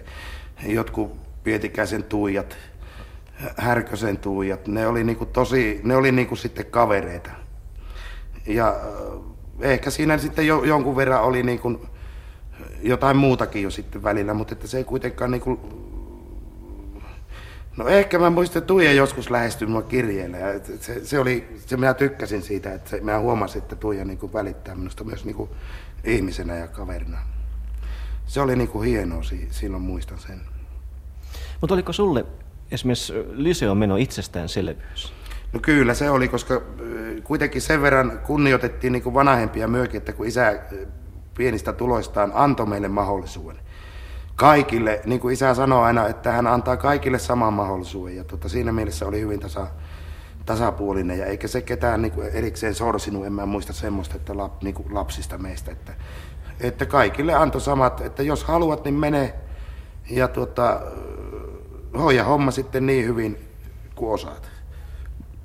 Oliko siinä takana mitään sen tyyppistä ajatusta, että esimerkiksi sun harteilla oltaisiin lastattu jotain odotuksia vanhempien taholta, että Ei meidän koskaan. Jaakosta tulee, Ei. tulee mm, lentokapteeni tai, Ei, tai ei portsari koskaan tai... ennen kuin sitten myöhemmässä vaiheessa, vasta kun mä lähdin sitten lyskästä lätkimään, niin sitten isä kyllä piti niinku puhuttelun, että, että tota, onko tämä nyt niinku viisasta ja, ja sillä tavalla, että ootko sä nyt tarkasti harkinnut, että, että, että, että katujätkäksi lähdet tuonne potkimaan. Mä menin sitten Normetille töihin. Oli silloin joku 17 kesänä. Mitä Ja hommia sä ei, se ei niinku minua sitten se jotenkin se, niinku se koulu, kouluhomma niinku tuntui, että ei minu- minusta niinku tänne välttämättä ole. Mutta sitten kun pari vuotta tuolla Normetilla seiso semmoisella vannesahalla, niin kun alkoi siellä tuntua, että ei saatana, että tämä ei ole kyllä minun paikka. Mutta tuliko sulla missään vaiheessa poltetta maailmalle? Suureen kaupunkiin ja, ja kirkkaisiin No, valoihin? ei, ei se sitä ei ollut. Ei ollut, ei ollut. Ennen, sitten kun mä pääsin Tekuun niin Kuopioon, niin totta, totta kai sitten, sitten alkoi taas niinku uudestaan se, tavallaan se koulu, niin kuin lyskä olisi alkanut, että pääsi kouluun. Ja, ja silloin kuitenkin oli jo 18 minäkin olin, että pääsi kapakoihin ja muihin. Noihin. Ja, ja sieltä alkoi tavallaan sitten se niinku uudestaan se semmoinen Kuopion niinku tutustuminen ja Kuopion kapakoihin ja kuopiolaisiin ihmisiin eh, jossain Henrin pupissa. Sitten alkoi niinku se puoli. Siellä oli Petterssonin veljekset, siellä oli näitä, näitä. ja niinku aina niitä, sitten niinku niillekin oli, niinku, kun ne oli silloin kovassa huossa ja, ja olivat tosi hyviä jätkiä siihen aikaan. Petrit ja mm, ne muut veljekset, nykyään mä tunnen ne, muistasin, no ei ne ni- nimet on nyt tärkeät. Mutta Petterssonin veljekset oli silloin kovia ja sitten siinä oli näitä, mitäs nämä on nämä säveltäjät, Pörröpää, tää No, muuten muisti varmaan Tegelman. Joo, Joo. Tegelmanin Pekka. Ja tota, tuli niinku semmoinen olo, että kun ne jätkät esitti, siellä oli hyviä juttuja, oli pupissahan pietti aina ihan semmosia, no miksi ne sanoo niitä iltoja, pailuja semmosia. Ne soitti rumpetit ja rummut ja kaikki tolleen, kaikki hienosti ja sieltä piettiin semmosia. Mutta sitten niinku meikäläisellä oli niinku enemmän, että nyt pitää niinku näyttää, miten niinku heränne, niinku yksi mies laulaa. Ja kitaralla, sitten oli yksi hyvä kanttorioppilas siellä, senkään nimeä en muista, mutta aina se istui siellä ja joi kaljaa ja soitti pianoa. Ja se sitten aina niin oli kaverina siinä. Me veettiin niin aina sitten se, se oli hyvä jätkä, mä muistan. Se on kuulemma nykyään jossain kanttorina ja tota, onko se opettajana. Ja se on tehnyt Hilma ja Onnikin kuulemma ihan loistavia sovituksia. Ja orkesteripohja. En muista nimeä. Mutta tässä vaiheessa olet kuitenkin tehnyt jo aika legion omia lauluja.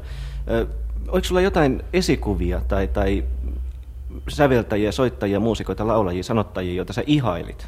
No ne oli, niin kuin mä sanoin siihen aika Eemeli, Bruno Arko-aho, Severi samat Suhonen. sulla läpi vuosien. Joo, Tapio Rautavaara, Repe Helismaa tietysti. Tykkäs, kun tuli joku Meksikon pikajuna. Ne oli niinku kivoja juttuja, ne nauratti ja niissä oli samalla semmoista hyvää mieltä. Niin ja toisaalta varmaan hyvin, hyvin monessa esimerkiksi Helismaan kappaleissa on tämmöinen miehekäs herkkyys. Niin joo. Niin kuin joku päiväside ja menninkään, Joo, niin, just, jotka joo. varmaan voin kuvitella kosketti jotain toista puolta sussa. Joo, kyllä, kyllä. Siis mä, niistä mä oon aina tykännyt, samaten kuin Raatavaarankin noista hommista. Että vaikka mä itse en ole semmosia lauluja tehnytkään. No ehkä on muutamat noista on semmosia, joku Hilma ja Onni, jotka, jotka mutta niissä kuitenkin aina on niinku se päällimmäisen, että pitäisi niinku tulla semmoinen, että että onpa osa, osannut hienosti tehdä tuon, että se noin hienosti koskettaa häntäkin. Joo, se tuota kävi tuolla, aina kun oli vapaat ja tuolla linja-autoasemalla, kun niitä maalaisisäntiä tuli aina kaupunkiin, niin niitä kävi kuuntelemassa siellä. Joo, niillä oli, kato omat juttusa niillä maalaisinäisillä. Miten ne suhtautuu, kun yksi tulee se yksi? No ei, se kato, ei ne millä pahalla, totta kai ne ihan mielellään. Se Johonni aika, aika paljonkin kävi silloin 70-luvun loppupuolella, niin kävi siellä aina jututtamassa niitä isäntiä. Eli vanhoja miehiä, kato, eläkeläisiä, tuommoisia, kato, niillähän oli semmoisia tarinoita, että nehän on osa haavassa nyt jo, mutta tuota, ne kävi tuossa aina kaupungissa ja linja-autoa kyytiä ootellessa, ne istuvat siinä baarissa ja pitivät tarinat. Jaakko kävi aina kuuntelemassa. Semmoinen hyvin tarkka kuuntelija, että voi olla, että se itse tekee toista, vaan se pystyy kuuntelemaan koko ajan, että mitä puhutaan muualla. Jaakko Teppo tässä todisti sun työskentelymetodeista vanha kaveri Kauko Kokkonen. Joo. Eli sä hyvin johdonmukaisesti oot käynyt ikään kuin yhtenä suurena korvana pyörimässä vanhojen miesten parissa. Kyllä, joo, se, se on niinku totta ja Kakekin varmaan muistaa se. Sille, että me on kuitenkin niinku aina niinku halunnut sen niinku oppia niinku oikeilta äh, se, ihmisiltä sen asian, mitä, että se niinku mä tiedän, että jos mä itse kerron jotakin, mä tiedän, että mä puhun paskaa sitten, kun mä niinku teen tekstiäkin, että, että se on niinku varmasti aitoa sitten. Kyllä mulla on aina semmoinen kuuntelijan taito, se on vielä tänä päivänäkin muuten jäljellä, että, että että minä nykyäänkin enemmän niin kuin esiinnyn silloin, kun on lavalla ja sitten kun mä tota, on tuolla jossain kaljalla, niin minä mieluummin seuraan niin kuin ihmisiä ja sille on pikkusen syrjässä. Tietysti niin kauan, kun sitten alkaa mennä känniin, niin sitten sitä on siellä niin kuin muiden mukana, eikä erotu siinä mielessä yhtään porukasta. Mutta sä kävit kuitenkin opiskelemassa insinööriksi. Eikä kävit sä sitten opiskelemassa insinöörikieltä vai mikä sut ajo sille? No se, se ehkä ajoi, että mä kyllästyin niin kuin siihen konepajalla siinä seisomiseen siinä saa ääressä. Se niin kuin ajo, ajo minut hakemaan ja minä jopa harjoittelin vähän sitten matikkaa ja muuta ja niitä tekun kirjoja harjoittelin. Mä halusin pois, pois pajalta. Mä ajattelin, että ei tämä niin kuin ole sillä tavalla minun elämäntyöni. Tämä mm, nappuloiden saahoaminen. ja semmoinen halu tuli ja tota, sitten mä lähdin tekuun ja, ja, ja tota, minähän viihdyin siellä peräti seitsemän vuotta sitten. Että kävin niin koulun puolen kolme vuotta ja sitten opiston neljä vuotta. Antoiko se sulle millaisia eväitä nykyiseen ammattiin? Kyllä, kyllä sitä hyötyä, niin kuin, eihän koulunkäyntihän ei mene koskaan hukkaan, että, että, että tuota, kyllä siinä tiettyä tietysti valmiutta on, että ei niin kuin, vaikka joutuu, niin kuin, niin kuin mäkin paljon joudun nyt sitten tekemään tuolla lukeneissa piireissäkin noita hommia ja insinööri tuolla piireissä muissa, muissa niin ei sillä, niin kuin sillä tavalla pelota olla, että, että mä niin kuin jollain tavalla tajuan, että minä olen ihan yhtä viisas hetkä kuin nuokin. Ja sitten on niin semmoinen itsevarmuus ehkä kasvu siitä, että, että tuota niin, nuo on samanlaisia möllyköitä kuin minäkin. Mutta mikä oli se hetki, jolloin se tavallaan, tavallaan oivasit, että nyt vislaa Jaakko Tepon juna ja nimenomaan kansantaiteilijana? Mikä oli sulle semmoinen rysäys ja tönäys, että sä lähdit todella kiertää ja tekee töitä? No Emeli, minä muistan, Emeli mulle eka kerran silleen sanoi, että oltiin tuolla vitsivestivaaleilla ja totta kai minähän olin siellä aika kova poika sitten. Sain sieltä hyviä arvosteluja, hyviä pisteitä ja, ja vaikka sieltä ei saanutkaan palakinnoksi kun löylykauha, jossa luki, että nipane. Se, eli se kuppilan mainos, mainoskauhan, löylykauhan, niin tota, että se oli sillä tavalla järjestäjien puolelta huonosti vähän organisoitu, että siinä oli niinku rahahimo päällimmäisenä, mutta mutta tota, Emeli oli siellä ja siellä mä tutustuin Emeliin niin kuin eka kerran. Ja Emeli niin kuin sanoi, että kuule poika, että tuosta tota, hommastahan sinun pitää ottaa vähän rahaakin. Ja siitä lähti mä oon ottanut siitä rahaa. Mutta antako Emeli sulle jonkinlaisen rohkaisun, rohkaisun siitä, että sulla todella Pirulauta on niitä kykyjä? No kyllä, kato, Emelihan otti oma ohjelmisto esimerkiksi minun lauluja heti. Se otti kaikki nämä rantaleijonat, kaikki, se otti, Emeli esitti niitä, niitä sitten tuolla keikoillaan. Ja muistan Kallan kiertueellakin, kun oltiin, Emeli oli mukana silloin, silloin niin tuota, Emeli esitti niitä minun lauluja. Miltä se tuntui? No kyllä, sitä niin kuin jollain tavalla niin kuin ajattelin, että no perkele, tuohan on, niin, kun Emelikin kerta näitä esitti, että ei ne nyt voi niin huonoja olla. Että, että Emeli oli niin kuin siinä mielessä, pikkusen erilainen tyyppi kuin mitä sitten oli Pakarisen Esa. Että Emeli oli niinku semmoinen, semmoinen, sanotaan isällinen tyyppi. Esa taas oli niinku alkuun semmoinen hyvin tarkkailija. Se tarkkaili, että mikäs mies tämä on. Ja ennen kuin Esakin sitten, kun päästiin tietysti tutumis koko ajan, niin Esakihan sitten niin kuin kuitenkin sanoi, että kyllä tuo Jaakko sittenkin on kova jätkä. Ja se tietysti antoi mulle henkisiä orgasmia lisää. Että. Yle puheessa. Radiomafia. Kohtaaminen. Mutta sä oot kuitenkin valinnut raskaan työn, tai raskas työ on valinnut sinut ihan miten päin tämän, tämän asian haluaa asettaa. Mutta mikä, mikä on sitten se voima, jolla sä pidät itses liikkeellä, koska eihän tämä niin joka päivä voi herkkoakaan sulle olla. Sulla kuitenkin on päiviä, jolloin suoraan sanoen vituttaa, ottaa päähän, Joo. nilkat on kipeät ja ranteet turvoksissa, ja silti pitää kavuta lavalle ja olla hauska. Joo, no oikeastaan mulle on ollut niin kuin lavalle menossa sen jälkeen ongelmia, paitsi yhden kerran, kun isä kuoli, niin tota, silloin, silloin minä olin kyllä niin po, siis puhki, että jotenkin se kävi niin kuin sieluun niin pahasti. Muistan tuota, Suolahessa olisi minun pitänyt olla seuraavana päivänä keikalla ja minä menin kyllä sinne, mutta, mutta minä en kerta kaikkiaan pystynyt menemään lavalle. Perkele se löi niin pahasti kyllä suksille, että se tuntui niin kuin koko ajan, se niin kuin sitten vasta tuntui pahalta, kun isä oli niin kuin kuollut. Kun se niin kuin tuli niin kuin takapäin niin kuin tänne sisälle ja sitten, niin kuin, sitten tuntui, että aivan niin kuin voimat loppu, että ei jumalauta nyt ei voi puhua niin kuin hauskoja juttuja, kun isä on kuollut. Se oli kova isku mulle, kun isä lähti. Ymmärsikö yleisö tämän?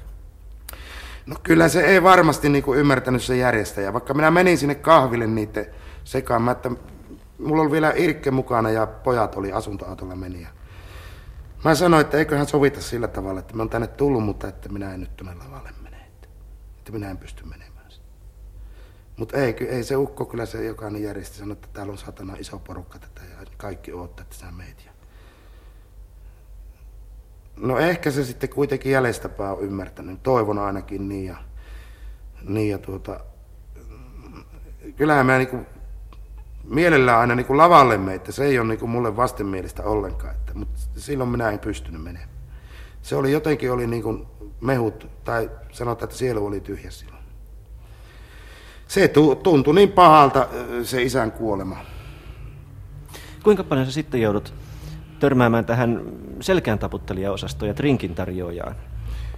No tietysti niitä pitää olla, olla tällä alalla. Jos ne, ne loppuu, niin silloin loppuu työtkin. Ja se, se, että minä, minä olen aina kunnioittanut semmoisia ihmisiä, jotka tulee niin kuin juttusille ja, ja pien niitä mukavina ihmisinä. En, en minä niin kuin pysty niitä moittiin. Enkä pien välttämättä niitä semmoisena selkään taputtajina, että mulla on aika paljon koko Suomen alueella semmoisia ystäviä, jotka tietää, että kun mä tuun kaupunkiin, ne tulee, sen takia tulevat sinne, että minun ei tarvitse yksi olla siellä kapakassa. Tulee, ne on kunnon kavereita. Ja Joo, no, mä tarkoitinkin lähinnä tätä 4,8 promillen humalassa kaatuilevaa Joo, no sitä, sitä on aina ja sitä on, joka esityksessä on sitä, kun kapakassa esiinnyt ja kun toreilla esiinnyt. Aina on niitä, jotka niin kuin tulee sotkemaan, jotka haluaa sotkea. Ne on joko liian uskovaisia tai sitten, sitten on liian humalassa. Mutta että kaikkia ihmisiä tässä työssä kuitenkin pitää kunnioittaa, että jos sitten, kyllähän, kyllähän ne temput osataan, millä ne saadaan lähtemään siitä. Niin kuin Emeli kyllä niitä opetti aika paljon. Ja ne hommat on kyllä niin kuin meillä Hansikkaassa. Jos me halutaan, niin me pystytään kyllä aika niin kuin pahasti puhumaan. No jos mä olisin nyt tuota sikahumalainen, joka tulee selittää, niin miten sä karkottaisit? No en minä siitä, sitä sinua nyt rupea karkottaa, että saat istua ihan siinä rauhassa. Nyt se... ei ole virka-aika niin kuin Nohan tämä tavallaan, sä oot no kuitenkin, on tavallaan kuitenkin joo, mutta minusta on ihan kiva, kiva, sinun kanssa on kiva jutella, sä oot kiva kaveri. Miten sitten eroaa yksityinen Jaakko Teppo, omassa, omalla saunan lauteella istuva Jaakko ja, ja sitten tuota ravintolan lauteelle nouseva Jaakko Teppo? No kyllä siinä on niinku kaksi eri asiaa. Se on, se on kaksi eri asiaa. Että tota, kyllä mä tota en, en välttämättä niin hirveän rääväsuu ole niin kuin omissa piireissä. Tietysti hyv- hyvissä kaveripiireissä, niin aina sitä nyt kaikkea ja aina viimeisimmät jutut. Ja sieltähän niitä kavereiltakin kuulee. Että... Mutta mä luulen, että mä oon aika tavallinen tyyppi kuitenkin omissa kaveripiirissä oloissa, per, oman perheen piirissä. Että, että en mä, minä sitten niin tunne semmoista hirveätä tarvetta, tarvetta sitten niin kuin ehkä olla niin kuin päänä päsmärinä äänessä. Niin kuin isällä oli vähän semmoista vikaa, kun se pikkusen otti viinaa, niin isä kyllä tahtoi aina olla, että se ei niin kuin antanut muille puheenvuoroja. Siitä mä niin kuin opin sen, että tuo ei ole hienoa. Että tuo ei niin kuin kuulu nyt asiaan, kun ukko aina alkoi mennä vähän yli. Alkoi humaltua ja muuta, niin siinä ei muut saanut enää puhua mitään. Mitä, että silloin niin kuin se huomasi, että tuo ei fiksua. Mutta miten silloin, kun tämmöinen yksityinen Jaakko Teppo kävelee vapaa-päivänään kadulla, niin hyväksyykö vastaan tuleva kenties hieman vielä maistissa oleva fani sen, että sä haluat ehkä nyt vaan vaihtaa kadun puolta ja jatkaa tuohon kauppaan ostaa maitoa?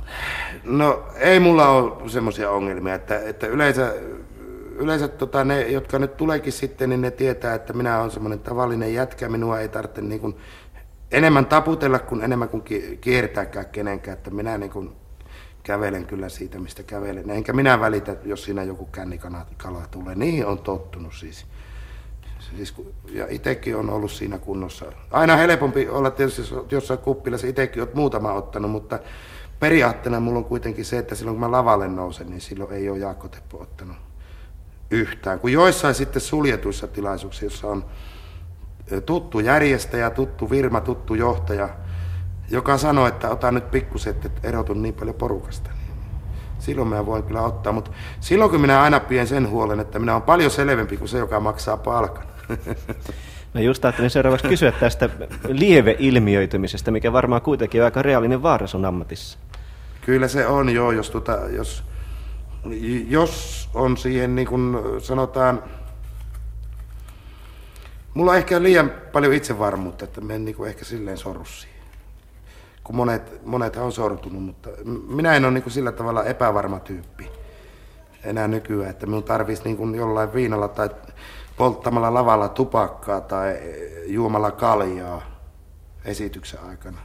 Että minun ei niin kuin sillä tarvi enää niin kuin sitä omaa minäni kyllä korostaa. Että minä on tarpeeksi niin kuin tukevan näköinen muutenkin, niin kuin huomaat. Että tämä alan miehen pitää olla aina sen verran lihavassa kunnossa, että markkinarahvas ei luule, että se syö sosiaalilautakunnan lasku. Tässä maassa on kuitenkin lähes 5 miljoonaa ihmistä, jotka ajattelee, että Jaakko Teppo, siinä vasta vitsi, suussa syntynyt mies, ja sen työkin on kauhean kivaa, kun se saa tunnin työstä miljoona markkaa palkkaa. Eli mikä on sun kansan taiteilijan, kansan viihdyttäjän työn hankalin ja vaikein raskain puoli? No kyllähän ne nuo välimatkat on, välimatkat on tietysti, että, että kun joutuu vetämään, nykyäänkin hän joutuu vetämään niin täältä tuonne Helsinkiin laivoille, Pori-Kotka-akseli alapuolelle, että siellähän tänä päivänä vielä markka pyörähtää. Ja se on sieltä haettava. Että se on saatanan raskasta. Että jos mennään, lähdetään aamulla Helsinkiin ja tullaan seuraavana yönä pois, niin käydään kaksi tuntia heittämässä arjannostajasta tai jotakin kapakkakeikkaa, niin siinä niin kuin mehut kyllä lähtee.